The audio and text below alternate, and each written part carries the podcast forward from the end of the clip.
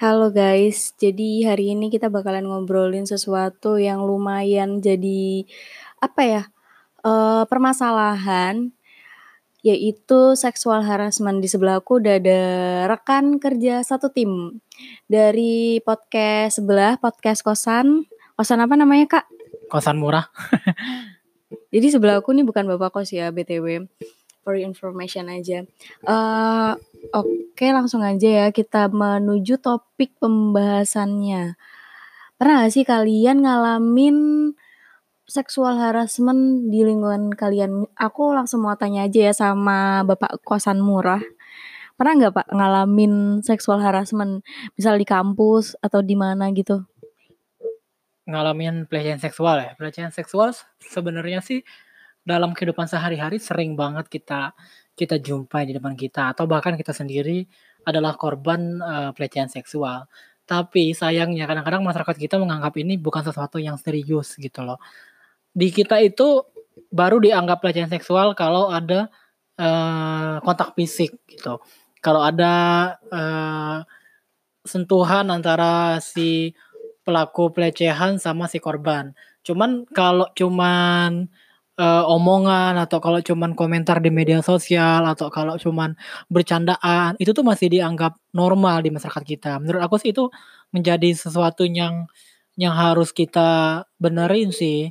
Jadi ruang lingkup pelecehan seksual itu nggak harus misalnya maaf maaf maaf maaf banget nih, misalnya nggak harus kita menyentuh pantat perempuan di di kereta atau, mmm, cewek apa, eee, sentuh punya laki-laki, nggak harus gitu. Itu, eee, oke itu masuk dari pelecehan seksual, cuman masih banyak lagi yang yang dibilang pelecehan seksual, cuman kita masih biasa aja. Itu sih menurut aku sih. Oke, jadi masih banyak yang belum terlalu concern terhadap hal ini dan, eee, mungkin kalau misalnya kayak misalnya orang bisa nganggep pelecehan seksual itu kalau beneran ada kontak fisik gitu ya. Ya permasalahan itu juga sih yang terjadi di Indonesia. Eee, pernah juga nggak ngalamin kayak dosen gitu yang ngelecehin mahasiswanya? Kalau aku sendiri nih, aku dulu kan for your information aku kuliah di salah satu universitas yang masuk 3 besar di Indonesia dan di situ tuh dosen jangan disebut namanya. Oke, di di salah satu universitas gitu kan. Nah, itu tuh ada dosen aku tuh yang kayak gimana ya, ngelecehin mahasiswanya tapi dari omongan. Jadi pas itu sedikit cerita aja, eee, dia itu kan ada temen aku tuh yang ya bisa dibilang body-nya tuh lumayan seksi lah. Nah, terus tuh dia tuh disuruh berdiri sama si dosen aku itu. Nah, kita kan lagi pakai korsa, kebetulan ada namanya dia di bagian kalau korsa gitu kan ada namanya di bagian dada gitu kan, terus dosennya tuh iya name-tag gitu kan, terus dosennya langsung bilang kayak gini, "Waduh tulisan namanya pas banget ada di situ." Aku eee, anak-anak lain tuh ketawa kayak ngakak aja gitu, tapi aku sebagai seseorang yang paham bahwa itu adalah pelecehan seksual tuh ngerasa kesel banget. Cuma kita nggak punya nggak punya keberanian kan buat ngungkapin bahwa itu salah. Karena kalau misalnya kita ngungkapin, pasti nanti bakalan berbuntut panjang. Karena memang sering banget para korban pelecehan ini malah dilecehkan oleh orang yang seharusnya jadi pelindung untuk dia atau seharusnya jadi pengayom gitu. Kan sering banget tuh kalau kalian buka di internet ada bapak tiri, eee, melakukan pelecehan seksual sama anak tirinya atau lebih parah lagi ada juga bapak kandung loh, gitu. Malah yang yang menyedihkannya itu pelecehan seksual ini sering terjadi malah di circle yang sangat kecil gitu. Di circle yang sangat kecil, ya memang sih sering terjadi di kereta juga, di busway, di mana-mana. Cuman itu kasusnya nggak lebih banyak daripada yang terjadi di circle-nya sendiri. Misalnya di rumahnya, ada anak dilecehin sama kakak kandungnya, atau sama adik tirinya, atau sama bapak kandung atau bapak tirinya, kayak gitu-gitu. Jadi jadi ini juga apa, eee eee, benang kusut menurut aku sih, kalau di kantor oleh atasannya sendiri atau dari rekan kerjanya. Jadi si korban ini tuh, eee, nggak punya kekuatan yang cukup untuk melakukan fight back gitu, untuk melakukan perlawanan balik. Selalu ada pertimbangan-pertimbangan. Kalau gue lawan, ini atasan gue, nanti dia bisa mengkerdilkan karir gue, atau bisa aja dia memut memutasi gue, tadi gue mau bilang mutilasi, bisa aja dia memutasi gue ke ke satu bagian yang gue nggak nyaman. Nanti bisa aja gue dirotasi, atau bisa aja gue ditaruh misalnya di cabang yang, eee, gua nggak suka, bisa aja begitu, gitu. Buruknya tuh begitu. Selalu orang-orang yang menjadi pelaku ini orang-orang yang punya power gitu. Atau misalnya bapak kandungnya, aduh gua kalau misalnya cerita bapak kandung gua sendiri, aib keluarga gua. Jadi kayak se sebuah apa ya, sebuah tembok iya, tameng besar gitu yang kalau gue cerita bapak gue sendiri nih, aib juga buat keluarga. Cuman kalau gue nggak cerita, gue nggak bisa nih terus-terusan, eee, menahan ini gitu. Ada lagi kalau gue cerita adek gue sendiri, kalau gue cerita temen gue sendiri. Nah, itu sebenarnya yang yang kita mau mau kampanyekan ke teman-teman, kalau teman-teman ngerasa dilecehkan oleh siapa pun, oleh siapa tidak terkecuali, even though itu oleh bapak kamu, atau adik kamu, atau siapa pun, you should speak up. Menurut saya kamu harus harus speak up, harus fight back. Nggak boleh. Sejauh kamu nggak nyaman, sejauh kamu nggak ngerasa nyaman. Karena batasan pelecehan seksual menurut aku ya, aku bukan orang ahli ya, aku cuman bicara menurut asumsi aku aja. Menurut aku batasan kita dilecehkan atau enggak, kita nyaman atau enggak. Menurut aku yang bukan ahli, asumsi aja silakan teman-teman bantah yang dengar kalau misalnya menurut teman-teman salah. Menurut aku batasannya gitu, kalau kita udah ngerasa nggak nyaman artinya kita dilecehkan. Cuma kalau lo ngerasa nyaman ya udah kayak sama pacar lo, atau sama suami lo, masa lo dira di ngerasa dilecehin sama suami sendiri gitu ya, maaf-maaf bicara, ya tidur tidur bareng sama suami tiba-tiba suami meluk dari belakang, masa lo ngerasa dilecehin? Enggak, kan nggak lucu. Artinya kan sejauh lo ngerasa nggak nyaman dan nggak ada concern antara lo dengan si pelaku, menurut menurut aku sih itu pelecehan. Dan ingat, tadi yang kita bahas di awal, pelecehan itu nggak selalu harus ada kontak fisik, nggak selalu.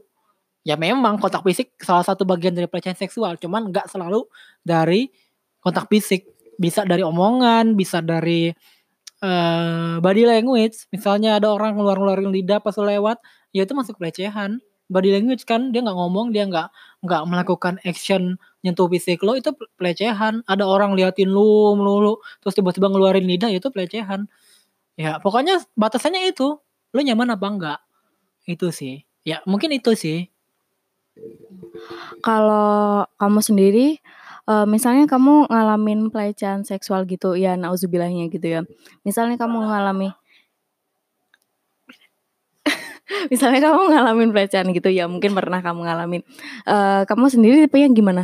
Apakah kamu sudah seberani itu buat speak up? Karena kita tahu sendiri kan, maksudnya nggak semua orang berani speak up atau gimana? Nah itu, tadi aku bilang gitu, kenapa aku bisa bilang terkadang pelakunya itu adalah orang-orang yang punya power, dan si korbannya ini adalah orang-orang yang they don't have enough power to fight back gitu. Seringnya begitu. Kayak saya pribadi aja ya, saya kenapa saya bisa bilang begitu, karena saya pribadi mengalami beberapa kali, di dilecehkan, saya ngerasa dilecehkan, eee, entah itu di lingkungan kerja, entah itu di tempat belajar, entah itu di mana, saya ngerasa, wah ini pelecehan seksual nih. Cuman kayak semua tuh gelap gitu, kayak saya tuh ada di ruangan kecil yang depan belakang tembok, saya maju ketabrak ini, saya mundur ketabrak ini, ya saya nggak bisa ngelawan gitu loh. Apalagi kalau di tempat kerja, pilihannya saya butuh kerjaan ini, saya nggak mungkin ngelawan sekarang. Kalau saya ngelawan sekarang, hidup saya akan susah. Saya sendiri aja yang sangat-sangat nggak setuju dengan pelecehan seksual, ngalamin itu, bagaimana dengan teman-teman yang lain gitu. Ya emang begitu, ma yang tadi kita cerita di awal, sering terjadi di circle circle kita sendiri gitu. Circle kecil kita, keluarga, lingkungan kerja, lingkungan pertemanan, lingkungan sekolah, segala macam gitu. Jarang banget orang yang yang apa, nggak kenal kita sama sekali tiba-tiba, eee, melakukan pelecehan seksual. Ini asumsi aja ya, maksudnya asumsi aku aja. Kayaknya sih, mungkin jarang banget ada orang yang nggak kenal sama sekali, tahu-tahu melakukan pelecehan seksual. Ada, tapi jarang banget. Ada mungkin di kereta, di busway ada, tapi jarang banget. Yang paling sering kasusnya kalau kita mau, eee, studi kasus, eee, untuk cari di Google, kayaknya lebih banyak berita anak dilecehkan oleh orang tua kandungnya, atau oleh orang tua tirinya, atau oleh adik, banyak banget beritanya di internet. Silakan teman-teman cari. Sekali lagi aku cuman berasumsi ya, kalau ternyata faktanya nggak gitu ya mohon dimaafkan, gitu. Mungkin kayak jadi apa ya, eee, gunung es, fenem fenomena gunung es juga sih. Maksudnya yang orang lihat dan orang tahu banyak, itu malah kayak, eee, ya itu-itu aja permasalahan yang dilecehkan di kereta lah, atau dilecehkan orang tua lah, maksudnya itu yang bisa di-blow up sama media gitu loh. Dan ada pasti ada banyak banget kasus yang kita nggak sadar bahwa itu pelecehan, kita nggak tahu kita mau cerita ke siapa, kita juga nggak tahu mau meminta pertolongan ke siapa. Uh, itu pasti ada banyak banget dan itu jadi permasalahan yang belum terpecahkan gitu loh, belum ditemukan solusinya. Uh, menurut kamu sendiri kan, uh, di sini kan kamu kan sebagai laki-laki ya, uh, apakah kamu menemukan platform yang tepat untuk melakukan pengaduan? Kalau aku sendiri kan di sini posisi aku wanita dan ada banyak banget platform untuk melakukan pengaduan kayak misalnya Komnas Perlindungan Anak dan Wanita yang Nah, kalau ya iya. itu. Kadang-kadang lucu, kenapa hanya ada Komnas Perlindungan Anak dan wanita. dan wanita? Kenapa laki-laki nggak ada? Memangnya korban pelecehan seksual itu selalu wanita? Enggak juga. Laki-laki juga sering dilakukan dilak- di- dilecehkan kok. Cuman kita mau ngelapor ke mana? Kita mau speak up ke mana? Kalau kita ngomong nanti kita malah dibilang nggak normal juga. Nanti kita malah dibilang eh, terlalu mendramatisir. Nanti kita dibilang lebay. Bagaimana jadinya solusinya? Iya sih bener banget sih. Waktu itu aku juga pernah mau iniin kasus itu. Terus kayak iya ya semuanya cewek ya. Maksudnya emang bener sih banyak permasalahan yang kita alami sebagai wanita dan laki-laki yang jadi uh, pelakunya. Tapi kita juga nggak bisa menutup kemungkinan bahwa laki-laki juga memiliki apa potensi untuk jadi korban kan. Nah menurut kamu nih kamu punya solusi apa yang kira-kira bisa dilakukan ketika kamu sendiri mengalami hal itu?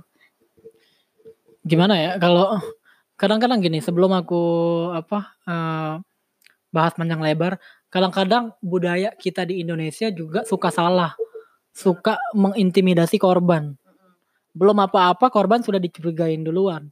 Ah, lu lebay aja. Ah, lu juga nikmatin. Ah, lu aja terbuai dalam keadaan itu ah lu aja pas digituin nggak nggak ngelawan sekarang teriak-teriak keluar-keluar sana sini hey kalian yang ngomong belum pernah ngerasain dilecehkan. Saat orang dilecehkan semua tuh gelap nggak bisa ngelawan.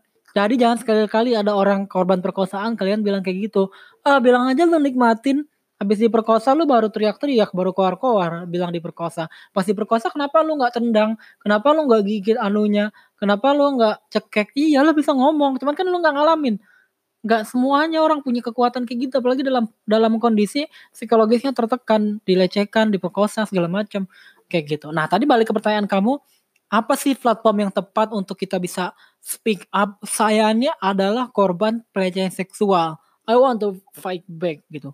Saya mau lawan balik nih orang-orang yang melakukan pelecehan seksual. Apa sih platformnya? Salah satunya podcast sih aku bilang bisa dijadikan platformnya bisa. Jadi semua orang yang pernah ngerasakan dilecehkan, semua mau speak up, semua mau bicara, silakan aja. Cuman lagi-lagi kita dihadapkan dengan hukum. Ya kan? Kita bisa dijerat balik sama si pelaku kalau kita nggak punya bukti. Ya kan? Kita bisa dijerat jerat balik sebagai peleceh, pencemaran nama baik. Bingung sih aku juga belum belum belum punya apa namanya? semacam um, jurus jitu gimana sih cara cara uh, fight back orang-orang semacam ini, aku juga belum belum bisa menjawab gitu. Karena kita dihadapkan dengan sesuatu yang sangat dilematis menurut aku sih. Ya kayak tadi kita bisa dijerat balik sama orang sebagai pencemaran nama baik karena kan seringnya tuh pelecehan seksual nggak nggak ada yang ngelihat. Kalau kalau kita dilecehkan di depan orang banyak mungkin ada yang ngelihat. Coba kalau lagi berdua doang misalnya dalam lift atau dalam ruangan yang hanya berdua doang. Apa mau pakai bukti apa? Kita mau bilang ke siapa kalau kita dilecehkan? Atau misalnya di angkot ada yang masukin tangan maaf maaf ngomong. Masukin tangan ke celana kita angkot kan nggak ada CCTV apa buktinya? Kalau kita baru mau speak up sekarang terus solusinya gimana? Solusinya adalah dari diri kita sendiri. Kita berani fight back saat itu juga sebenarnya. Nah itu yang sebenarnya kita lagi cari uh, formulanya apa gitu. Yang yang kita tuh bisa ada kekuatan kalau ada orang yang melecehkan kita bisa fight back. Nah itu sebenarnya formulanya. Halo kayak gitu ya silakan Oke, mungkin emang ini jadi permasalahan kita semua ya sampai saat ini belum ada sesuatu. Terutama teman-teman yang pernah jadi korban ya, ya. Iya benar. Kita belum menemukan apa ya jalan masa uh, jalan keluar dari masalah ini. Cuma mungkin ada solu uh, bukan solusi sih. Uh, ada apa ya? Ada sedikit tips, bukan tips juga sih. Maksudnya ada sedikit saran buat teman-teman eee, kalau misalnya kita menemukan atau kita mendengarkan teman kita jadi korban pelecehan seksual paling enggak simpati dulu. Heeh. paling enggak simpati dulu deh. Jangan sampai teman kita udah jadi korban pelecehan seksual lu tambah lagi dengan bercandaan lo yang nggak lucu. Iya benar. gitu. Iya. atau julitan lo yang sama sekali nggak ngebantu. Tapi di sisi di sisi di satu sisi kalian berteriak melawan pelecehan seksual. Tapi di satu sisi kalian sebenarnya pro ke mereka apa buktinya kalian pro ke mereka? Ya gitu lu lebay aja lu juga nikmatin kok lu juga eh, kenapa nggak gini kenapa nggak gitu? Tapi kalau ditanya lu pro atau kontra? Lu bilang kontra. Bener nggak? Bener bener itu kayak victim victim masuk ke victim blaming juga ya, maksudnya kita nyalain korban gitu kan, eee, dan, eee, kayak apa ya, eee, sebagai garis perlu digarisbawahi nggak sem maksudnya semua orang nggak mau dilecehkan, meskipun di situ kita nggak bisa melakukan, eee, kayak penolakan atau apa pun, bukan berarti kita mau untuk digituin, eee, kasarnya kayak gini deh, lu kalau misalnya dirampok dan akhirnya barang harta benda lo hilang semua, apakah dan lo nggak bisa melawan, apakah itu artinya lo mau? Nggak juga kan. Berarti semua orang yang mengalami pelecehan seksual tuh pasti nggak mau dilecehkan dan kamu juga nggak bisa nanya, "Lo kenapa nggak ngelawan?" Iya. Lo nggak berada di posisi itu jadi Iya. nggak bisa maksudnya gimana ya? jadi nggak tahu Jadi nggak tahu. Jadi gini, ada sebuah studi aku lupa siapa yang bikin bikin penelitian ini. Bahkan pelacur pun itu nggak mau dilecehkan. Bahkan pelacur pun ya, aku aku nggak mendiskriminasi mereka. Aku nggak ada masalah dengan pelacur. Tapi aku ngambil contoh bahkan pelacur pun nggak mau dilecehkan. Pernah ada sebuah studi, aku lupa di di negara mana dan siapa yang melakukan studi ini. Pokoknya aku intinya pernah baca, aku lupa. Kalau teman-teman apa eh, pernah baca, eh, boleh lah share. Ada di eh, lokalisasi di daerah itu. Terus eh, ada orang kaya datang. Orang kaya ini datang tentang petenteng karena dia mikir ini orang eh, isinya wanita dalam tanda kutip ya. Maaf sekali lagi aku bukan bermaksud mau merendahkan kalian kaum wanita atau mendiskriminasi teman-teman PSK. Nah, ini orang-orang kaya ini datang ke sebuah prostitusi, ke satu tempat prostitusi, terus dia datang, dia mikir karena ini orang-orang eh, PSK, wanita-wanita murahan, akhirnya dia datang main cium-cium aja. Terus dia main senggol-senggol pantat aja, terus dia main colek-colek eh, payudara si PSK ini. PSK ini ngelawan, PSK ini marah. Artinya apa? Kita ambil kesimpulan bahkan PSK pun nggak mau dilecehkan, apalagi kalian, apalagi kita, apalagi saya. Gitu. Disclaimer sekali lagi kita nggak mendiskriminasi teman-teman PSK itu udah masalah moral mereka, kita nggak mendiskriminasi mereka. Intinya gitu. Apalagi kita sebagai orang-orang yang normal gitu loh. Jadi ya gimana sih solusinya? Ya kita harus membekali diri kita dulu sebenarnya. Berawal dari diri kita dulu. Intinya gini, semua manusia itu punya harkat dan martabat yang harus dijaga. Punya kehormatan yang harus dijaga. Semua manusia terlahir dalam keadaan hormat. Dalam keadaan terhormat, bukan dalam keadaan hormat. Dalam keadaan hormat upacara dong. Jadi manusia lahir, konsepnya pada dasarnya semua orang, semua manusia terlahir dalam keadaan terhormat. Intinya nggak boleh kehormatannya ini direndahkan oleh siapa pun diambil oleh siapa pun, dirampas oleh siapa pun, itu dasarnya hak asasi manusia. Gitu. Kalau kita udah sadar kalau kita itu orang terhormat, kalau kita itu punya harkat dan martabat, lawan balik. Lawan balik. Siapa pun itu. Pelakunya lawan balik. Fight back. Yuk, speak up. Kasih tahu ke orang banyak, ini orang gak bener.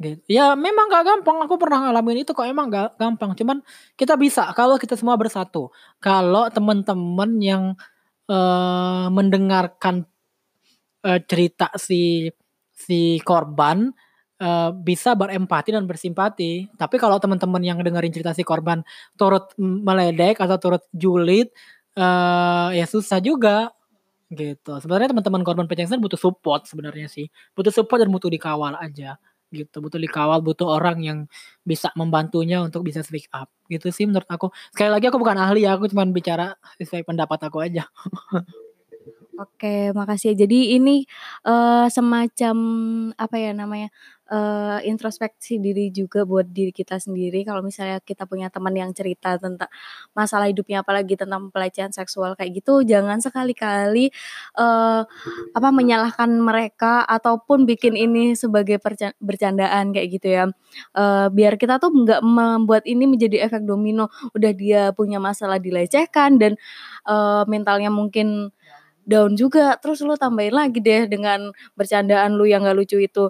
Nah, itu sebagai introspeksi diri juga buat kita semua agar kita bisa menghentikan efek-efek domino ini dari pelecehan seksual yang terjadi. Uh, cukup sekian sih dari aku sama kosan murah. Iya, terima kasih teman-teman. Sekali lagi saya di sini bicara bukan uh, sebagai ahli tapi menurut pendapat saya sendiri. Mohon dimaafkan dan tolong dikoreksi kalau ada yang salah. Terima kasih juga Bu Dokter atas kesempatannya eh, dalam wawancara malam ini. Terima kasih juga kawan-kawan. Apa nama podcast Bu Dokter apa? Uh, karyawan. Karyawan kantoran. Karyawan Iya, teman-teman di kosan murah juga tolong di follow uh, podcastnya karyawan kantoran. Itu yang punya ibu dokter uh, kesehatan reproduksi. dari ombudsman ya? Oh, dari ombudsman. Iya. Ya, Oke. Okay. Uh, sehat selalu dan tetap di rumah. Selamat malam saat ini. Assalamualaikum warahmatullahi wabarakatuh.